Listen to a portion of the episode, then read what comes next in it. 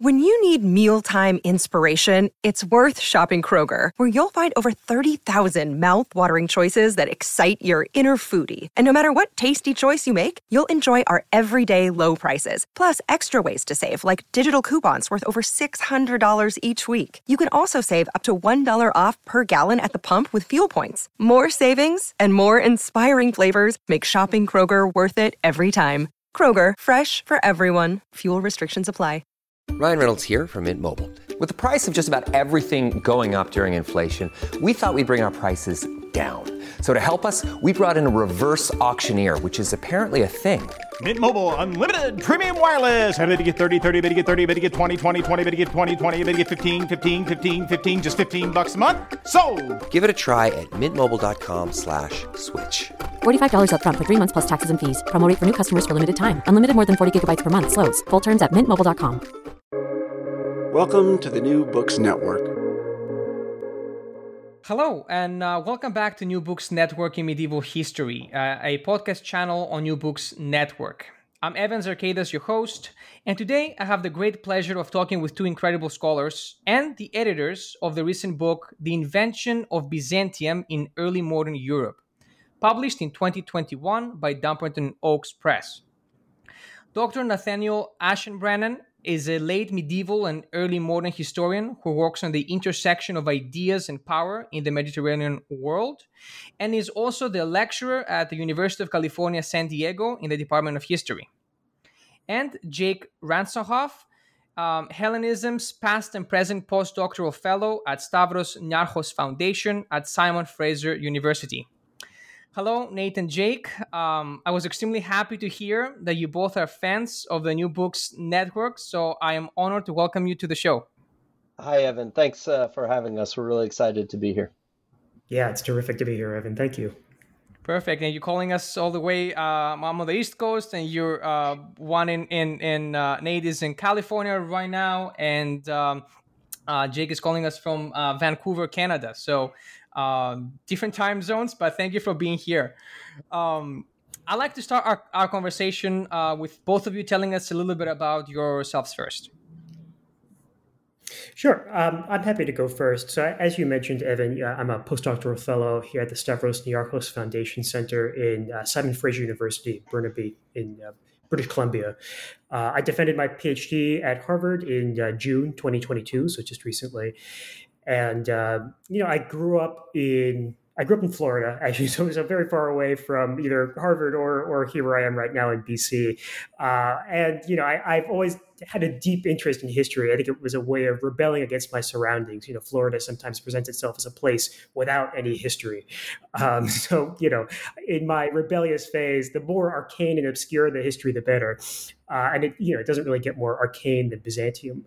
So I went into undergraduate work at the University of Chicago, already really interested in Byzantine studies, and I was kind of encouraged and guided on that direction uh, by my undergraduate mentor, the late Walter Kaegi. And uh, so I've, I've, ended up uh, on this path. Yeah, uh, thanks, Evan. Um, so yeah, my path to, uh, to, to Byzantine history is a bit more circuitous than Jake's, uh, I might say. Um, I grew up in Alaska and uh, I, I, was an undergraduate at the U.S. Naval Academy in Annapolis, Maryland, and uh, I served as an officer in the Navy, doing a, um, a bunch of different jobs. Um, and uh, you know, I got out in in 2009, and I was interested in uh, medieval history. Uh, it's a transition. It's a well-trodden path uh, from you know from being a naval officer to a medieval historian. Um, and you know, I, I studied some classical languages and uh, I did a, a, master's degree at Georgetown and um, in King's College London, and then I uh, I did my PhD at uh, at Harvard and I finished in 2019, and that's that's where uh, that's where Jake and I uh, first met each other. Interesting. Uh, so you guys both met at Harvard. That's right. Perfect. Yeah, and uh, your positions are, are, are, recent, so congratulations on those. I think for for both ends for what you're doing right right now. I'm sure it's uh, quite exciting. yeah, thanks uh, very much. And and it's I, I, love hearing how people come to uh, the path of Byzantium. Uh, it's so so di- so many diverse paths that lead people to to Byzantium. Yeah, no one no one gets there by a straight line. right. so thank you. Um, let's dive right in. Uh, I first saw the invention of Byzantium in early modern Europe being advertised uh, by Dumbarton Oaks when I was working on my uh, master's thesis in Byzantium. And I kind of wish it was published earlier because I saw some of the articles there and I'm like, oh, I wish I had those in my citation. But it published, it, it, it was published after that. But um, either way, the tell me a little bit about what the book is about um, and uh, where did this where did this idea start from? You know, the invention of Byzantium. Yeah, well, I'll jump in here. You know, the, the, book is about how and why scholars in early modern Western Europe, for the purposes of, of this volume, it's defined roughly 1450 to 1850, but you know, it, it's a flexible category uh, as far as the volume is concerned. But how and why scholars uh, studied the texts and the artifacts and the history that we now describe as you know, Byzantine. Uh, and as Nate mentioned, we were we met in graduate school. Uh, we both had the same advisor. Nate was a year ahead of me, uh, and we discovered, you know, during my first year there at Harvard, uh, that we had this shared interest. Nate and I both had this deep shared interest in, especially in the figure of Charles Ducange, a French scholar who lived from 1610 to 1688, and is renowned for being you know, a really phenomenally productive scholar uh, in a number of different fields, but including Byzantine studies. You know, he he published this lexicography of medieval Greek that's still used, works on Constantinople and its monuments, works on Byzantine genealogy. Uh, and you know, so both Nate and I had a real interest in this figure and, and, an interest in the history of scholarship. And we were disappointed by the lack of work on this figure of Ducange. Um, and so we thought, well, you know, maybe let's organize a conference about this figure, about Ducange and his contribution to Byzantine studies. And uh, we started along that path, and very quickly we discovered that in order to make sense of Ducange, one really had to reframe some of our basic assumptions about the study of Byzantium as a whole and its place in early modern intellectual history. So we did end up going through with this conference, but the conference was about sort of the invention of Byzantium in early modern Europe as a category. And that conference was in 2017. We were really really pleased with the quality of the papers. We felt like there were important insights, great discussions that were generated. Uh, and so we were really lucky that the project got picked up by Dumbarton Oaks, and uh, we were con- able to kind of continue working on a book that was based on the conference. And um, you know, it's now come out with DO Press in 2021. Yeah, yeah. I would just um, I would add to that uh, that you know, one of the things uh, when we were making that transition from sort of thinking about Ducange as a figure and then sort of uh, thinking about his um, his intellectual context, um, I think that we together, as we sort of um, read our way through the the relevant uh, literature on uh, the origins of of uh, Byzantine scholarship, the the development of Byzantine studies in early modern Europe, um, we realized there was room for for a different and and a much bigger project, um, a project that that um, would constitute a, a, sort of fundamental historiographical um, realignment uh, of the field.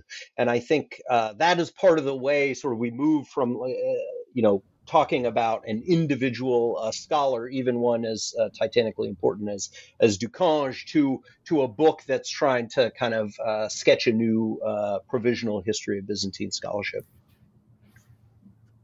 Right, right, and and I um correct me if I'm wrong, but I think uh, so. You mentioned that the the conference took place in 2017, um, and from what I was aware, uh, there was I I, I believe this um, conversation within the field of uh, you know from from scholars like uh, Anthony Kaldellis and such.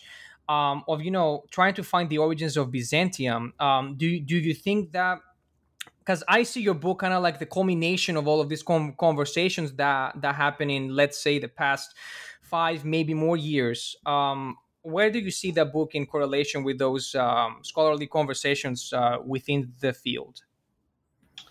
Yeah, that's a that that's a great question, Evan. Um, I mean, I think the first thing that that Jake and I would say is that we see the book not so much as a, a culmination, but rather um, a sort of a, a new beginning. We hope uh, for for a you know a study of the history of Byzantine scholarship in the early modern world. Uh, we've got a lot of great um, we've got a lot of great articles in the book, but we would not uh, you know we wouldn't dare to to claim that we've uh, sort of said the last word on it. Um, if anything, what we're trying to do is kind of set up a framework and and set out kind of a, a collection of methods that will allow people to make more progress on this.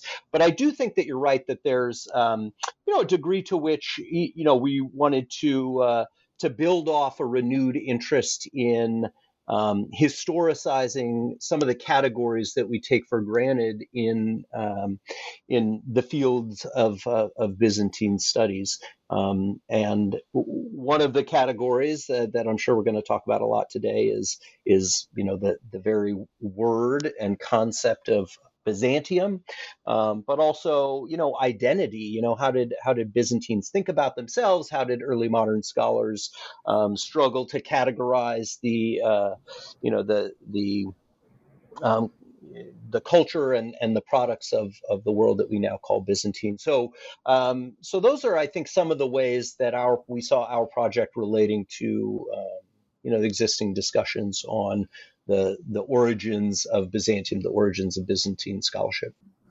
Right. Yeah. Yeah. yeah. Oh. Yeah. Oh no, I, I was just going to say I think that's exactly right, Nate. You know, that was very well said. Um, and you know, it is interesting, Evan. Now that you bring this up, I'm thinking about the ways that there is something of a you know, as you point out, a, a, real discussion that's taking place, not just in Byzantine studies, but I think across different fields of medieval studies, where there's an interrogation or a willingness to interrogate some of these older conceptual frameworks in which these studies have been pursued. You know, Anglo-Saxon scholarship right now is in a, is in a major debate over whether or not to retain that term. Mm-hmm. And so I think there's a way to see a conversation about both the term Byzantium and the parameters of the study as being part of this much wider movement that's taking place throughout kind of medieval scholarship. And so there's a way that both Nate and I feel that um, yeah, a deep conviction a, a, commitment to continuing to continuing in this tradition of trying to rethink critically what it means to work on Byzantine material, what it means when we talk about the Byzantines, but also a, a deep-seated conviction that we can't really envision the field or reimagine the, the future of the field without really understanding the past and understanding you know, everything that go, has gone into bringing us where we are right now in terms of the, terms that we use to discuss the field and you know, the kind of conceptual furniture that we all carry around in our heads that helps structure uh, our conceptions of what goes in and what goes out of Byzantine studies. Right. Yeah. And and and after reading your book, you know, I thought I knew, We know, you know, B- Byzantine studies. We all know where where, where that came from. But I, I, after reading your book, I, I, I should say I was a little speechless on you know how complicated really this uh, uh, this whole subject is. Yeah, yeah, thanks. That's very gratifying to hear, Evan. And I think, um, you know, I, I think that that's one of the uh, one of the broad arguments that we wanted to make in this book is that, uh, you know, previous narratives about um, the history of Byzantine scholarship in the early modern world, whether those are narratives about sort of enduring Western disdain, or uh, you know, we we're constantly sort of um, flagellating ourselves with these, uh, you know, these incredibly, um, you know, uh, these incredibly um, eloquent quotes from uh, Edward Gibbon. Um, the, there are the history of Byzantine scholarship, I think we're trying to show, is actually much more complex, much richer, uh, much more discordant than uh, than those reductive narratives um, have suggested. And in fact, basically in every age, you've got uh, you know you've got cheerleaders, you've got detractors, um, and a range of figures in between. Right. Yeah. I. I you know. I. I really. You know. Uh, and you do see you know that the detraction as as you say and uh, sometimes even today i i want to say i've seen it um, in things that you know we, we read and how we engage with the field or you know how how the field is placed um, in today's um, scholarly world. Um, but let's uh, move on to um, the words and you you mentioned that the word byzantium and and byzantine um, I know even today there is a debate with scholars. Um, do we keep the word? Do we not keep the word? What does it mean? Where did it come from? Um, talk to talk to us a little bit about that. Um, yeah, thanks. Yeah, I think I think that that uh, really goes to kind of the the the heart of the book. You know, we it, it's our contention, obviously, that uh, that Byzantium as a um, as a cultural category is uh, constructed. It's not natural. Um, it it is uh, made up out of the uh, you know the the scholarly um, and and polemical efforts of uh, people in the early modern world, but it stands on kind of a, a foundation of of um, medieval conceptions about what was going on um, in in the Byzantine Empire. Um, you know, I, I think that uh, the important thing to recognize about um, the the Middle Ages is that you've got a kind of a tension between uh, the various ways um, people are speaking about themselves and and categorizing others in the in the Middle Ages. The Byzantines called themselves Romans, thought of themselves as Romans. Uh, they they saw their state as a continuation of of the Roman Empire of antiquity. Um, and in, in the medieval West, it was uh, it was very different. You know, um, increasingly uh, after the 9th and 10th century, there was a real competition over uh, the legacy of the ancient Roman Empire, and a number of states in the West uh, were interested in um, appropriating the legitimacy that came with uh, being able to say um, you know that that they were the authentic heirs to the to the Roman tradition. Um, so while in the while in the Middle Ages you have a kind of we're Romans, no, you're Greeks uh, dynamic going on, um, things get more complicated uh, in you know beginning in the 15th and 16th century as um, scholars in the West are uh, more inclined to take that uh, th- those claims to, to Roman identity seriously, and then thinking about where that leaves Byzantium compared to these uh, categories that uh, that they're familiar with whether it's Roman antiquity, Greek antiquity. Yeah, that, that's very well said, Nate. And just to build on that, you know, if kind of jumping ahead or fast forwarding to the moment that's often seen as the origins of modern Byzantine studies as a field, the 19th century, uh, as Nate brought up very well. Um, there is just a constant set of discordant voices in the you know, the long history of Byzantium, both through the Middle Ages and then even into early modernity, about you know what who or what is a Byzantine. You know, they're both Roman and Greek, they're Western and Eastern.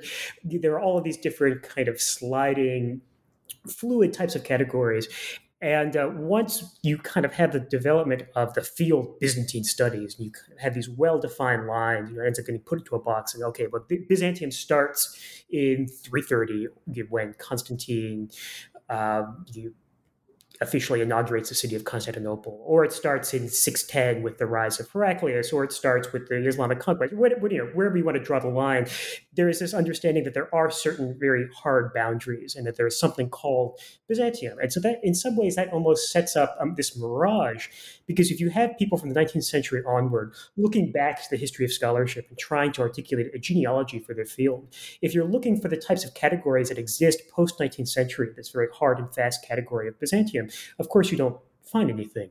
Right? Um, it, it's very much a product of this historical moment that we're still living with the legacy of.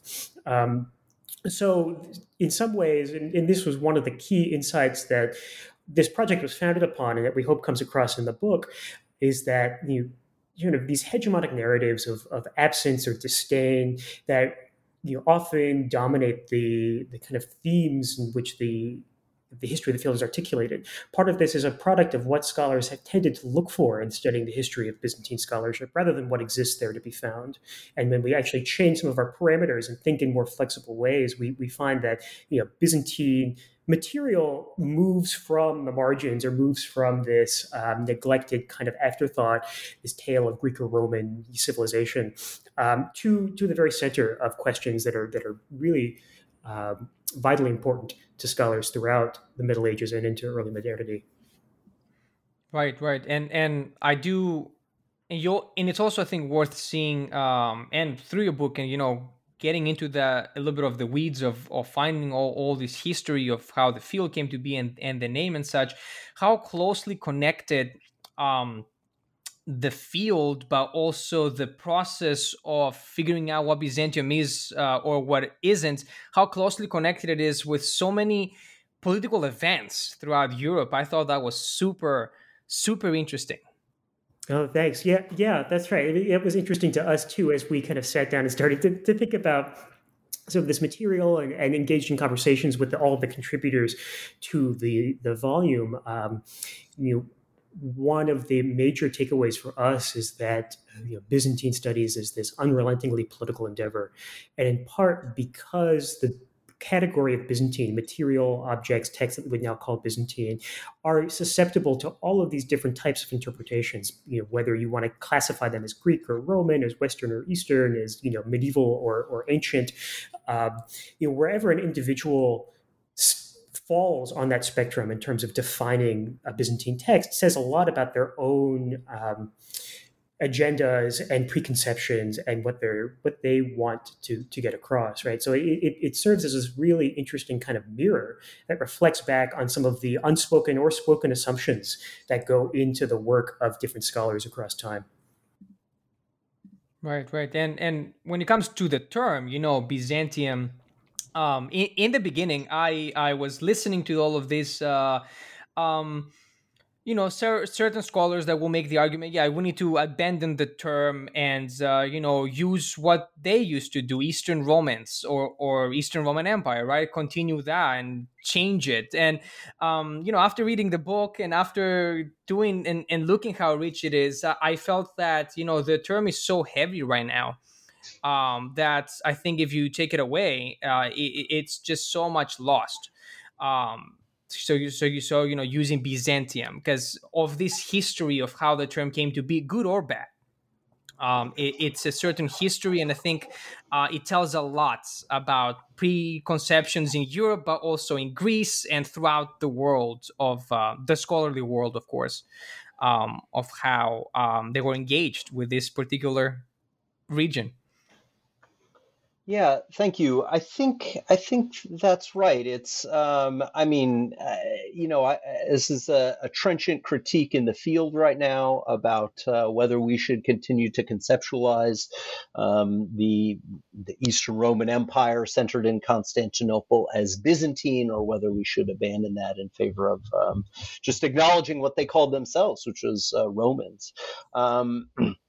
I think that there's a, a, lot of analytical value to asking those questions, and I think one of the product of that, uh, you know, products of that vein of scholarship has been um, you know, a more rigorous interrogation of uh, how Byzantines um, expressed and articulated and conceptualized uh, their identity. Uh, but at the same time, I think it's still premature to uh, to, to throw over this category as as uh, the category of Byzantine or Byzantium um, as problematic uh, as it may be, as as constructed as it may be. Um, I think that we can acknowledge that uh, you know that, that Byzantium represents a kind of um, you know, a, a confection of, um, you know, Roman uh, political traditions, uh, Greek cultural and and literary traditions, and uh, distinctive um, Christian identity uh, in a way that's distinctive from um, from ancient Rome or even uh, uh, late the late ancient Roman Empire. Um, and even more than that, I, I think that you, you know, I guess you know, when you're when you're a scholar, the answer is always more scholarship, and I I think that we're just at the beginning of this process of really um, writing a new history of, of the concept and the terminology of Byzantium and Byzantine. And, uh, you know, we, we have a lot more work to do. I'll just give you one very brief example. Um, you know the the word Byzantium, which of course gets used in the 16th century, and you know scholars in the past I think have said, oh yes, Byzantium is an invention of the 16th century. Well, that's a, a problematic view for a bunch of uh, reasons that are explored in the book. There are several people who talk about kind of that that myth of creation in the 16th century with scholars like Hieronymus Wolf.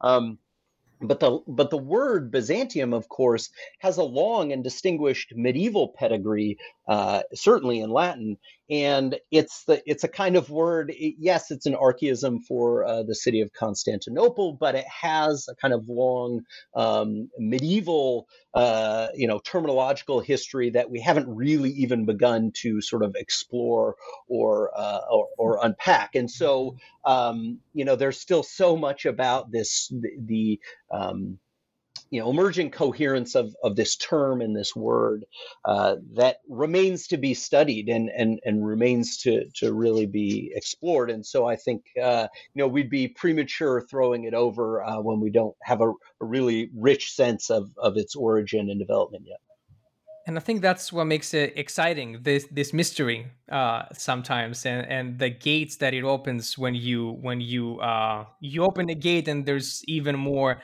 that open up afterwards.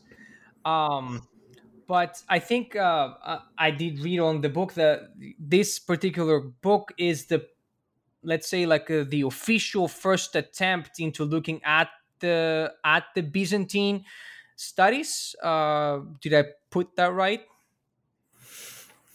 Well, I, you know, I think what we're trying to do with the book, I, and I would, you know, hesitate to say it's the official first attempt to do anything. I, I think it's it's much more much more humble than that. Um, but we did want this volume to be more than just the proceedings of a conference, more than just a collection of sort of vaguely related chapters on a, on a theme. We we really wanted to try to bring it together, and as far as we were able, create a sort of new synthetic vision of Byzantine studies. If if only you know to have other scholars respond to it and criticize it and um, you know to impel future future work. So in that sense um, if we can kind of create a, a, an alternative narrative about the development of byzantine studies that allows others to engage with it in a kind of fruitful way and uh, and build on it depart from it but at least you know have some sort of significance for directing the field going forward to think about some of the issues that are core to the volume then i, I think we uh, we would be very pleased and we would have thought that uh, that it's served its purpose Right, open more conversations and and more uh, opportunities for further research. Right, right, yeah, and exactly. That's all right. you can hope. Perfect. Um, if you have anything else to add on that particular component, I think uh, our audience will like to kind of go not too much into detail, but um, kind of briefly expand on these four stages that you have um, structured the book on the history of Byzantine studies from 1450 to the 1900s, um, and are clearly introduced in the book. Um, with the first one, the humanist indifference. Um, who can give a shot, a quick uh, summary, I guess, of that particular uh, look into the beginnings of uh, of Byzantine studies? Uh, well, yeah, I'll, I'll, say that you know the, the, four these sort of four stages. Um, this is our attempt to really summarize the the kind of paradigmatic understanding of Byzantine scholarship up to this point. So you know there are these. Um, you know, very famous works in the field, you know, certain articles or different introductions to chapters. George Ostrogorsky or Alexander Vasiliev have prefaced their different and, and very influential um, histories of Byzantine studies with this sort of survey of of Byzantine scholarship. And those surveys tend to fall into what we characterize as these sort of four stages approach, where every different kind of stage, we have humanism and, and the kind of Baroque era and the Enlightenment the 19th century, all these different stages are characterized by certain kind of hegemonic attitudes towards Byzantium. So this is actually what we're really trying to get away from. Uh, but this is what we see as being kind of holding the field right now or, still the kind of armature that people carry around with them. Uh, so, so to answer that you know, question in terms of the humanist indifference, which is often represented as this kind of first stage of Byzantine scholarship, uh, you when you look at histories of, of Byzantine studies up to now, they will often represent the engagement of scholars in the 15th century and the early 16th century with Byzantine materials as this kind of indifferent engagement with the material. So, so uh, you know, people, uh, individuals like Poliziano or in Florence or you know, Leonardo Bruni. I mean, there are a number of really famous humanists, even Erasmus, um, are using Byzantine manuscripts. They're sometimes learning Greek from Byzantine uh, refugees, um, but they're not really interested in Byzantium itself. You know, they they think about these materials, these individuals, as being you know um, portals which they can get back to ancient Greece. So, so they're really interested in, in Plato and in the academy, um, or they're interested in early Christianity, right? And so they're, they're sort of instrumentally using the Byzantines as the yeah, Byzantine material as this way of accessing that earlier history, but they're not really interested in the Byzantine material itself. Right? This, again, is the kind of caricature vision of, of what the humanists are doing that's often put forward in, uh, in histories of Byzantine scholarship. Right, and I think um, my two my two uh, be, besides um, uh, Gibbon um, is Gibbon in this particular category as well, or is he a little later on? Gibbon's a little bit later. Yeah, he's he's often considered to be an Enlightenment figure. So really, you know, part of this 18th century milieu that involves people like Montesquieu and, and Voltaire. Right, right, and and uh, from your book, I think I picked this. I, I I picked this part out about the philosophers such as Montesquieu and Voltaire and uh, how they described it as a history of nothing but rebellions, seditions, and treachery. um, yeah, so you kind of like I, I guess with that line, you kind of see how the field or you know the study of uh, of um, was influenced, I guess, or or was seen as.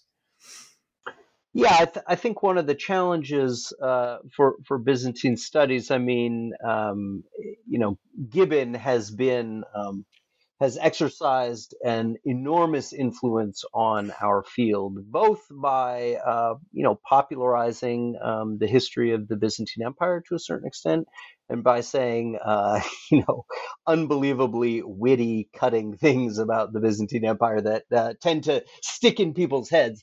Um, and eh, you know, I think eh, there's a, a certain similarity in um, in sort of um, intellectual uh, milieu, uh, a certain similarity in philosophical disposition among figures like uh, Gibbon, Montesquieu, and Voltaire. And we often get the kind of uh, regurgitation of their criticisms of of the Byzantine world when it you know when people talk about uh, kind of Byzantium in the Enlightenment, and uh, you know I, I th- those those criticisms are fair, but I think um, you know what we're trying to show for each of these four stages is that actually within those stages it is um, you know it, it, it misleads us to uh, to assume that there's a kind of a single uh, you know as Jake put it a single sort of hegemonic attitude towards the Byzantine world and in fact there are a number of people who are um, you know, looking at, at, at, Byzantium in in different ways, uh, pulling it apart in interesting ways. You know, re- rejecting, uh, you know, one piece of it, maybe, um, you know, uh, rejecting the theology of the Byzantine Church and embracing the model, embracing the model of. Um, you know of um, you know byzantine monarchy or you know I think this is one of the fascinating things that we try to show in the book is that uh, you know the people who are engaging with the Byzantine world they're able to sort of um, atomize it and find uh, the pieces of it that they uh, that they find admirable or or, or they find uh, you know worthy worthy of critique. You're exactly right, Nate. You know, just it, it, makes me think of this kind of famous example of, of a figure like Edward Gibbon, in his history of the decline and fall of the Roman Empire, will call the Byzantines Greek whenever they lose a battle, but they're Romans when they win a battle.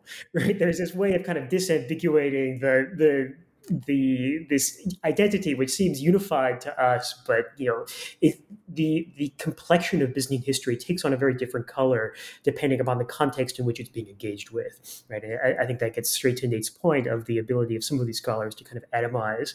And even you know figures who have given some of these you know, montesquieu or, or given these these really damning kind of cutting one liner characterizations or the, the this sort of dripping with contempt uh, it's pretty fascinating that when you even look beyond that, you know, Byzantium does sit at the center of Montesquieu's historical vision. Gibbon is is spending an enormous amount of time studying Byzantine history, and he really puts it at the core of his kind of global or, or multi-regional account of the medieval world, uh, all of which is sort of revolving around Constantinople. So if we move beyond the, the kind of one-liners and the, the rhetoric and actually are looking at the role that Byzantium is playing even in this kind of philosophic vision of history, often it, it is very much at the center and at the heart of the kinds of um, historical lessons that these erudites or these philosophers rather these philosophical historians are trying to illustrate. Yeah, if, uh, just to, to follow up on that, like a, a great example of this, um, an example of the kind of space between these, uh, you know, these 18th century writers who are who are writing histories of of the Byzantine world and the late Middle Ages, for instance, is exactly what Jake said. I mean, in spite of the fact that uh, you know Montesquieu and Gibbon both have uh, really damning things to say about sort of the inherent virtue of of the Byzantines. They nonetheless accept the fact that this is part of the long history of the Roman Empire, and that's that's a framework that would have been largely inconceivable to uh, to, to Latin historians of the Middle Ages. So you see right there a way in which you know if we can move beyond, as Jake said, move beyond the one-liners, we can see that there's something really quite uh, innovative that has already occurred by the 18th century in the way that um, uh, in the way that scholars were trying to conceptualize and and sort of uh, place the Byzantine world among these uh, familiar categories. Yes, that is so interesting to think because you know you as you mentioned behind the the behind the scenes thing is so much more detailed but whatever sticks in the populace or whatever whatever sticks is those one liners and then they keep going uh but everything else gets forgotten and it's like where did that come from? Um so that's the first stage i guess the the humanist indifference and then you mentioned stage number two the baroque enthusiasm. And what happens there Yeah, so the Baroque enthusiasm, I think this is, um, you know, the period of the 17th century. It's often associated uh, with France and the French court. Um, you get a new series of um, Byzantine publications um, associated with uh, the Byzantine du Louvre. This is a, um, a French series uh, sponsored by um, the Bourbon monarch Louis XIV. Um, and the aim is to edit and, and publish uh, a huge range of authors from from the Byzantine world.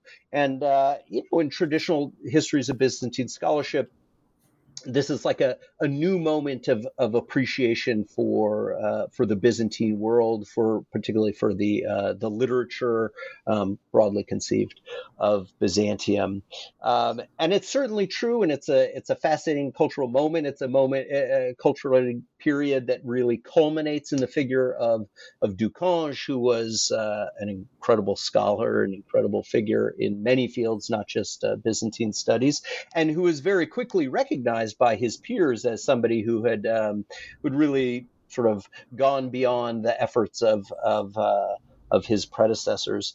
Um, but there's again, it's a it's it's a much richer period uh, in in the 17th century. You also have uh, you know, you you've got um, you know the continuation of all kinds of uh, counter-reformation political and polemical projects. Um, you know, a, a, figure that I've uh, looked at in another publication, uh, Jakob Gretser, who's a Jesuit in uh, in the early 17th century at the Je- the Jesuit College in Ingolstadt. He has a very different take. He, Baroque enthusiasm is not not the way I would categorize his his interest in the Byzantine world. Um, um, he's one of these figures who thinks that there's a kind of uh, you know an, an authentic Christian core that can be um, kind of separated from the surrounding chaff of uh, you know of, of, heretical ecclesiology around around the Byzantine Church, and so um, you know this another example of how you know, thinking of this period as dominated by this enthusiasm for the Byzantine world, um, ends up facing a broad array of divergent um, engagements with this material. Right. And then we have uh, the third stage, the Enlightenment uh, contempt. Uh, why contempt? Uh, this is this is sort of what we were just talking about in terms of Gibbon and, and Montesquieu, right? The attitudes of some of these, uh, you know, Enlightenment thinkers towards Byzantium, which is often interpreted as kind of a reaction against religiosity, a, a, reaction against the perceived absolutism and authoritarianism of the Byzantine world, which, because of its you know association uh, in the Baroque period with uh, absolutist monarchs like Louis XIV becomes this kind of punching bag for these philosophers to make certain claims about you know, the, the importance of representative government and free thinking and you know, um, ra- rationality. Um, and so Byzantium becomes a caricature of the kind of monk-ridden, you know, bastion of authoritarianism that many of these philosophers philosophic historians want to move away from. But you know, as we were just saying, right, that, that's only one facet of their very multifaceted engagement with Byzantium and, and Byzantine materials. Right, right, and then and then uh, of course uh, the last stage, the 19th century institutionalization and I think this is this is a, a familiar stage because um, you know I think in a lot of uh, uh, histories of, of Byzantine studies, this is really the um, you know the maturation or or, or you know the um, the consummation of a, a quest towards um, a kind of independent discipline. Um, you know, we can think about sort of the, the first chairs in uh, Byzantine studies that are being set up in German universities. Of course, um, Karl Krumbacher uh, founds a new journal, Byzantinische Zeitschrift, and um, and and writes about what he thinks this uh, this project that he's engaged in. He also writes a new history of of Byzantine literature, uh, and Anthony Kaldellis talks about this in in his article in in the book. Um, and there are, of course, really important changes in this field. You know, the the development of, um, you know, dedicated uh, university programs, uh, you know, that are um, solely focused on investigating the Byzantine world. Uh, you know, new seminars, new journals, uh, new publication series. Um, all of those things are really important, and they're sort of aiming towards creating the field as um, an, an independent and sort of self-standing uh, discipline. And that's a critical uh, late stage in the development of Byzantine studies, but it's a it's a stage that emerges from the um, you know collective labors of uh, you know several centuries of of um, uh, scholarly endeavor that that we explore, and of course it's only it, it's one form of uh, the discipline. It's a form that we know. It's a form that that to a large extent we inhabit, um, but it's not the only way to study the history of the Byzantine world or to engage the history of the Byzantine world as as we try to show. Right. How was the um, from your knowledge, uh, how was the in- introduction and creation of the field received by other fields? Because you know the medieval field, of course, was has a long history of of, of established uh, scholarship. Um, how was how, how was that in relation to you know um, here we are, you know, a Byzantine new field, uh, or like, or maybe like the official stamp, I guess, as a field, because it's always been there. So, thinking back to the 19th century, there was a deep embrace of Byzantine studies as a, a, a field that needed to be addressed on its own terms. You know, someone like Theodore Mommsen, famous Roman historian, was very much a, a cheerleader for know, Byzantine studies. Uh, at the same time, though, it's that kind of separation of Byzantium from its classical Greek heritage that has helped to sort of give this field a sense of its own marginalization. So, for instance, um, you know, in the uh, in the 19th century, when you had the first edition of this famous Greek lexicon by um, um, I'm, I'm blanking on the name. Uh, are we, are we talking uh, Liddell and Scott? Liddell Scott, thank you. Yeah, when you had the, the formation of the Liddell Scott lexicon, um, at one point, Krumbacher, the, the chair of Byzantine history, or, or Byzantine literature rather, in Munich, uh, was going to be part of the editorial board for this, for future um, editions, and wanted there to be Byzantine Greek terminology in this lexicon. And it was decided, well, no, that's not really part of this field. You're your own separate thing. You have to make your own lexicon, you know. And so, I mean, it, it's just until recently that we actually have had with with the with the publication of Eric Trapp's lexicon of Byzantine Greek, uh, the creation of a, of a lexicon that really engages with the, the Byzantine language at this time. So it, it's there was both a, a, desire to see some of this work being done, but also it created structures that that separated sometimes artificially uh, Byzantium as, as, a language, as a literature, as you know, a historiographical pursuit from some of these other you know. It, fields and and in some ways and that was almost the, the point you know anthony kaldellis in his article talks about some of the political um, the the political motivations behind kind of creating a, a, space in which Byzantium exists and isn't touching some of these other traditions. Like if we if one was to embrace the Greekness of Byzantium and see it as many Greek nationalists did, as this sort of bridge between ancient Greece and modern Greece, um, there's a danger of that playing into certain um, irredentist Greek claims to territory that would potentially, in the 19th century, upset different balances of power, right? So uh, there was also a very a real political interest in kind of creating a cordon sanitaire around Byzantium and Byzantine history and saying, no, this was its own thing. It was totally separate. Um, and uh, and as a result, it has no modern nation to which its material can be repatriated. There's no single person who can claim it. It's its own separate kind of bubble. Yeah, I, just just to build on that, I mean that that was a powerful idea, but there's a um, something of a historical irony at play here uh, that always strikes me when I think about this this phase of uh, Byzantine studies in the 19th century, which is in the 19th century the independence of your discipline was um, sort of a, a, mark of sort of professional maturation, right? You've made it as a discipline when you've got your own journals and you've got your own chairs and and your own uh, um, you know um, publication series, etc. Um, but I think that it created these um, artificial distinctions um, among fields that we have in the last, you know, I don't know, 20 years come to see as increasingly problematic. Um, you know, the, the fact that, uh, you know, graduate students in America, for instance, uh, who, who study uh, the Western Middle Ages, often don't they don't study Greek and they don't really know much about the Byzantine world. Um, but you could say the same for Byzantinists. I mean, a lot of Byzantinists uh, uh, don't really work with Latin materials and don't necessarily know very much about the, the medieval West. And so it's been created as as a kind of hermetically sealed space that has its own, um, you know, languages and corpora and instrumenta.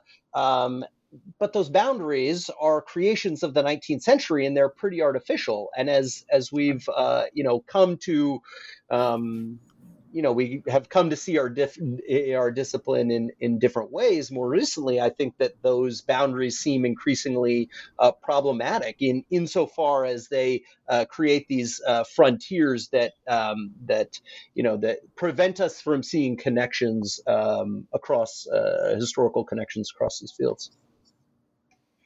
Right. The more we talk about it the more i'm I, am i am like whew. It, it's it's such it's such so many different paths just lead to it. And i think that the your title the invention of byzantium uh, it just brings so much into the conversation. Um, again so much more complicated than a simple name or, or a simple title. Uh, kind of mind-blowing to think um, just how deep this goes um, and and how far up it's gonna reach at some point. Right so we're coming close to our time. I really enjoy this conversation. Um, again, you need a whole podcast dedicated to this on its own. but I think we're trying to do some justice to your work and, and the book, of course. Um, a question that I have is uh, where do you see the study of Byzantium uh, going into in the future? Yeah, what so building off of I think what what Nate and I would like this book to be contributing here is if we think about Byzantium and the way that we understand Byzantium now is not necessarily a kind of natural or inevitable category, but the but one of many permutations that have existed in terms of what counts as Byzantine, what the scope of this field is, something that's constantly changed over the course of time. And so we're living in this kind of historical moment right now where you know the, the legacy of the 19th century still looms large, but it's far from the only way to conceptualize our field. Um, I think if we internalize that notion, you know, um, it leads us to interrogate some of the basic parameters that we work in today. I think I see that happening across Byzantine studies in a really exciting way. You know, we can see this now in the fact that more Byzantinists are learning Syriac and Arabic in addition to Slavic languages. Um, we can see this in the fact that Byzantinists are interested in, in thinking about the connections between Byzantine culture and Nubian and Ethiopian cultures in Africa. Um, you know, people are interested in interrogating assumptions about Byzantium's relationship to its Roman past, as well as its Western kind of contemporary sibling cultures, and how scholars like like Nate, um, both in this work and in, in his own work, are you know, thinking about its incredibly rich afterlives. And I think all of this just opens Byzantium up to such wider chronological and cultural horizons. You know, thinking about what counts as Byzantine when what belongs in the field. Um, and you know, I think we're heading towards a moment where increasingly we're comfortable with thinking about Byzantium not as a kind of closed off embattled world, not as this this fragment of antiquity in out of place in medieval time, or as this sort of storehouse of ancient learning that passes the torch to the West, you know, in these kind of traditional ways, um, but actually you know, part of a constellation of different cultures and regions that are seen as being fellow participants in a kind of wider Byzantine civilization, which is centered on Constantinople, but isn't necessarily confined to the board, the political borders of the Byzantine state itself. Yeah, I, I think that that's uh, that's exceptionally well put, Jake. And I I just um, you know as I as I think about this project and I think about the future of Byzantine studies, in some ways I think that we can draw uh, inspiration once again from uh, Edward Gibbon and you know, one of the fascinating things about um, his later volumes is that uh, while he's saying nasty things about uh, about Byzantium, he's also using the Byzantine Empire, the long history of the Roman Empire, um, as a kind of framework to tell a more global history. And I think that that's precisely the kind of uh, work that uh, that that Jake is lionizing, and and I agree with him completely. I think that that's um, the exciting future of of Byzantine studies. Uh, I should say we're not the only people who are interested in this. Obviously, there are, there are a lot of other scholars who are doing this, um, and I I think that there's. Uh, you know, there's a kind of um, a blueprint in some ways uh, from the way uh, late antiquity has developed um, as a field, and there are some great I think really promising sort of overlaps in kind of uh, methods and frameworks between the study of late antiquity and the study of the Byzantine world, and people who are explicitly trying to sort of bring those together. To think about Byzantium not as a um, you know pre- predominantly uh, Greek-speaking uh, you know imperial culture centered on Constantinople, but rather as a framework for seeing connections across uh, space and time in Eurasia into uh, and, and, into Africa um, as a as a, a cultural space that uh, whose whose influence uh, you know permeates the boundaries of the old Roman Empire and and connects to you know states like uh, Nubia and Ethiopia you know a range of linguistic cultures outside of Greek um, in in the in the Near East and in Europe. Um, so I think thinking about Byzantium, yes, as a as a, a kind of box for all of these fascinating, um, you know, connections is the exciting future uh, that that I anticipate and I and I want to be a part of. And for our own part here in this book, I think we're just trying to do one tiny piece of that. That's um, not so much. Uh, um, it's it's not so much synchronic as in just looking at the Middle Ages, but it really takes that um, imperative and imagines it diachronically. That is, how does Byzantium give us a way to talk about um, scholarly uh, cultural, political uh, developments beyond the sort of chronological end of the Byzantine Empire in, into the world of early modern erudition. All right. Thank you both so much for for answering that. Uh, I'm I'm personally excited to see where what Byzantine uh, scholars and students will be studying or how they're going to be seeing the field in 50 years from now, for, for example. So that's uh, definitely something I'm pretty excited to see. um, I've taken a lot of your time. I really appreciate you both. Um, I would like to ask you one last question before you go. Um, what are you up to nowadays? Um, any interesting new projects that you're working on? well, uh, actually, so oh no, no, go ahead, Dave. No, no, you go, you go, Jake. um, so, so we, uh, Nate and I are now kind of beginning a, a follow-up project to this on uh, Byzantine antiquarianism. We call it. You know, part of what we think is left out of this volume is the engagement, particularly with with material artifacts of the Byzantine past, the collection of Byzantine coins, the study of inscriptions, the study of buildings, both by Western travelers to uh, what was then in the early modern period the Ottoman Empire as well as Ottomans themselves who are living amidst the kind of architectural and material remnants of the Byzantine past. How did they make sense of that? That's something that I wish we had been able to address in this volume, but we've uh, organized, we organized back in October a, a, colloquium on this topic. And so we're hoping that there's going to be something to come out of that further to, to build on this. Um, in addition, I, am sort of working on my own project that is totally unrelated on the history of um, blinding and corporal punishment in Byzantium and the ways that that can tell us about the ideas you know, ideas about the body and um, um, uh, disability and how that factors into political legitimacy in the Byzantine world. Yeah, so so uh, as Jake said, uh, we're working on this project about uh, material culture in the Byzantine world. Uh, we're also kind of uh, maybe developing something about uh, Byzantine studies in Vienna specifically, which turns out to be one of the really fascinating.